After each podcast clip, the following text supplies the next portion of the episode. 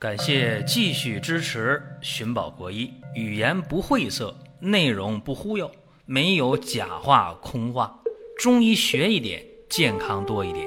寻宝国医，求医不折腾。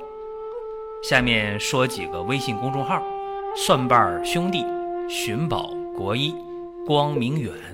各位在公众号里，我们继续缘分。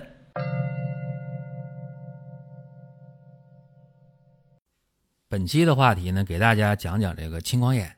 青光眼呢有两个名啊，中医叫呢绿风内障或者清风内障。这有啥区别呢？绿风内障啊，就指的是急性的青光眼；清风内障呢，就是慢性的青光眼。这中医的说法。再一个呢，谈到青光眼，就不得不说一个眼压的问题。说眼压，很多人都懵了，眼压什么意思？但是说到血压，大家都知道哦，知道了，一百四九十，这是一个正常血压的最高值了。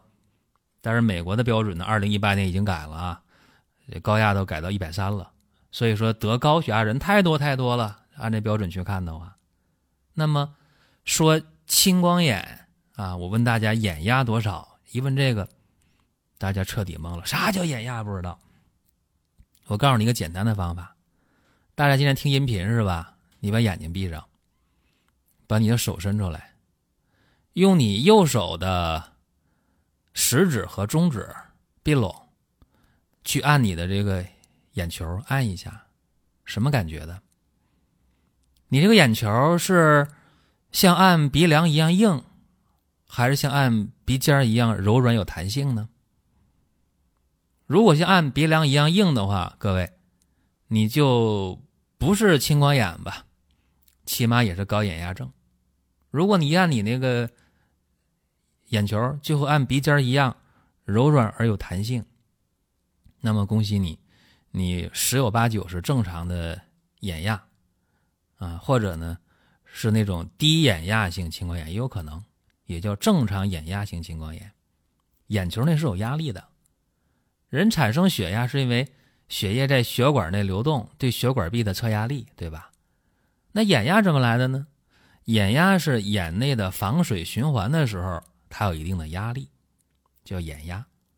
正常人的眼压十到二十一，那么超过二十一了，但是还没超过三十，这叫什么呢？叫高眼压症。超过三十以上了，叫青光眼。啊，这个注意。那还有的人啊，说这个眼压在二十一到三十之间，但是已经出现了视力下降、视野缺损了，那这个也叫青光眼，啊，叫做正常眼压性青光眼或者低眼压性青光眼，啊，这青光眼大概一个情况。青光眼出现之后呢，三大症状啊，一个是眼压的异常，一个是视力的下降，一个是视野的缺损，啊，这三方面。所以说呢。大家面对青光眼这个病的时候啊，不用纠结。有人说：“哎呀，我用药了啊，我眼压可正常了，我眼压可好了。”你用的是眼药水是吧？赛果、赛马类的、毛果类的这个眼药水，或者有的人呢，呃，是口服一些这个中药，用一些利水的药啊，也能把眼压控制下来。但是这个不等于治好了青光眼，为啥呢？因为你这个眼底的。视神经的萎缩啊，视野的缺损，视力下降，这个不见得能解决。包括有人青光眼出现之后，手术了，哎呀，我青光眼眼睛疼的不行，头都要撞墙，我还以为要这个脑出血呢。到医院一看，哦，青光眼，然后马上就给我手术了。手术完我可高兴了，哎呀，眼睛不胀不疼，太舒服了，就以为青光眼就好了。结果呢，过段时间啊。这个青光眼的病人手术以后了，不是吗？过段时间，哎，这眼睛怎么又胀又疼了？甚至有的人手术完过段时间，哎呦，这眼睛怎么模糊不清楚，看东西全是这个雾啊？咋回事呢？手术以后啊，他可能出现这种继发性青光眼，或者出现的继发性的白内障，这都是常见的并发症。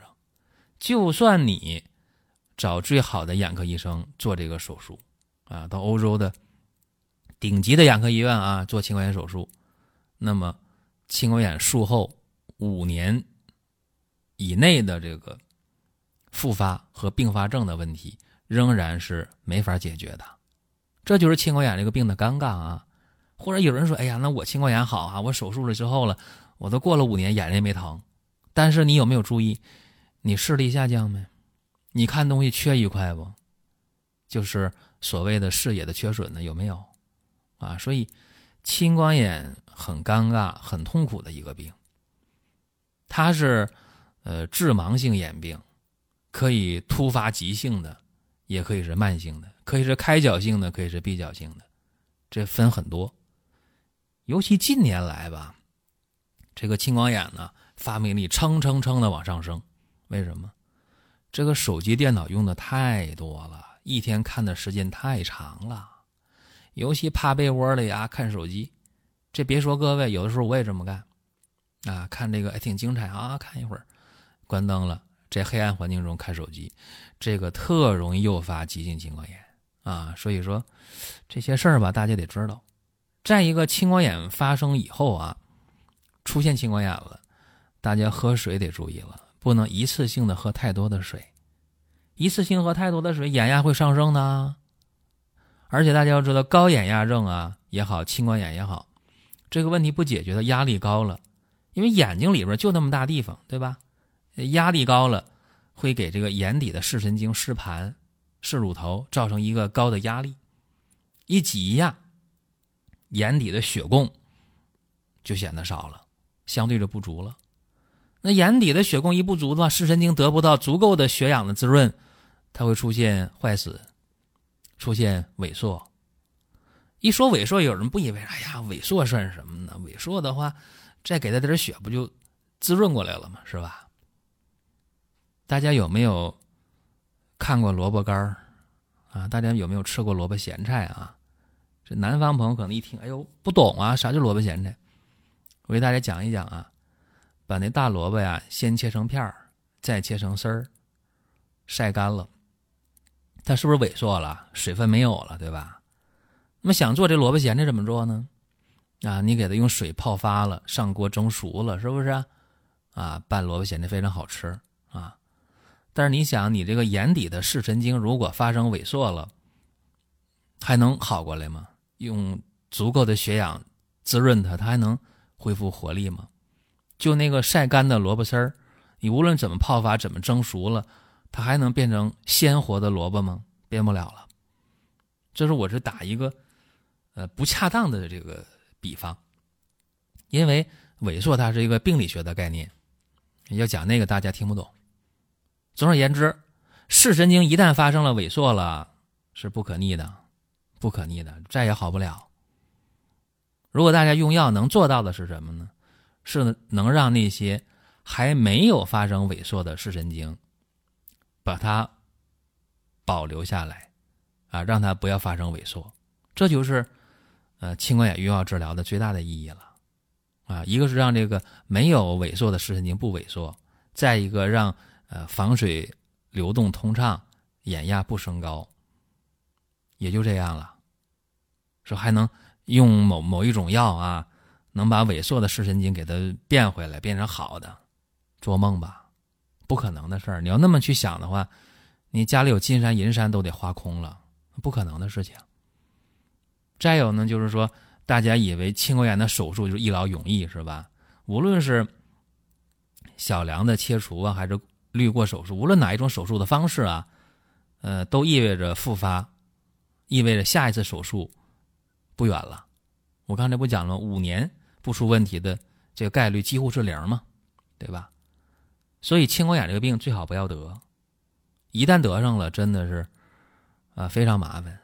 再一个，青光眼、高眼压症不仅压迫视神经，让神经萎缩、视力下降、视野缺损、咔嚓少一块，而且还能导致诱发白内障啊，因为这个。防水压力高啊，浑浊物质、杂质排不掉，是吧？这样的话，特容易诱发白内障。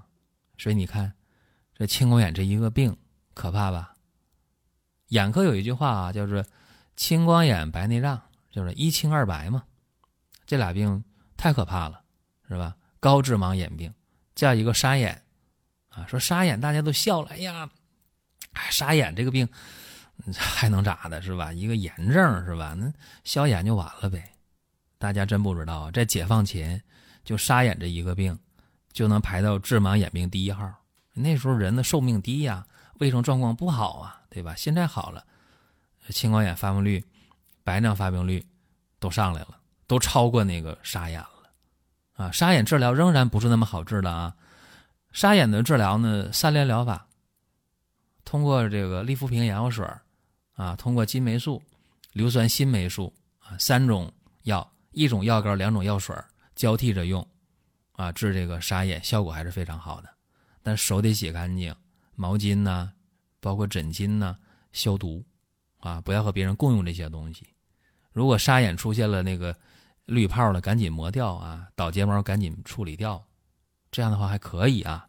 这是沙眼，我就顺带着提一句，因为今天大家去医院治沙眼，眼科医生能给你开齐这三种药的都不多。哈，这是实话。那么咱这讲这青光眼咋治疗呢？最好是别得，是吧？比方说长时间的呃用眼呢，啊，在那儿捧着手机啊，抱着手机看呢，趴被窝里看呢，看电脑一直在看呢，啊，这都是青光眼的高诱发因素、高发病的因素吧？这都要避免。大家得学会减光稀释，闭目养神。就是没事的话，你把眼睛闭上休息一会儿，啊，光线也是，我们用的光线呢够用就行，不要太亮。当然，趴被窝里关灯看手机这么暗也不行，对吧？这个明暗对比度要适当。再有呢，就是平时这个心态、情绪得好，饮食得合理，辛辣、刺激、油腻的、生冷的少吃。你说不吃不现实啊，少吃，这些都做到了，你基本上就不会得青光眼。啊，如果一旦得了青光眼怎么办？那么该手术的那没办法是吧？那高眼压，那眼压特别高，那打甘露醇都降不下来，那没办法，不手术就爆盲了，那就得手术。啊，如果能不手术的话呢，就可以保守治疗，点点降眼压的药水儿。再一个呢，到中医眼科及时的啊用药啊开中药，这也是一个很好的办法。大家可能会讲啊，说那你在今天的这个音频当中。你就不给咱们出点这个呃中药方啦，让咱们这个能好好的用啊？呃，这个今天还真不给大家出这个方还是那句话，青光眼出现之后啊，呃，表现的形式啊、症状啊千差万别啊。我觉得我该讲的都说了，真想用药的话啊，到医院呃开药，尤其到中医眼科还是很必要的啊。也希望各位呢能够眼明心亮啊，健健康康的。大家想听什么样的内容？呃，可以给我们留言啊，我们有选择的给大家去安排这些内容。再一个，圣诞节的活动啊，大家有健康需求的，抓紧时间参与啊！就这么几天，圣诞节的活动就结束了。而且呢，参加圣诞节活动的朋友，我们会在下个月啊，给大家送一份神秘的礼物啊。这个呢，详细的内容。看公众号“光明远”的微信内容推送就可以了。好了，各位，咱们下一期接着聊。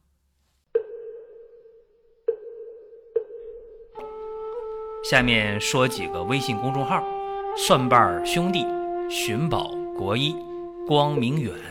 各位在公众号里，我们继续缘分。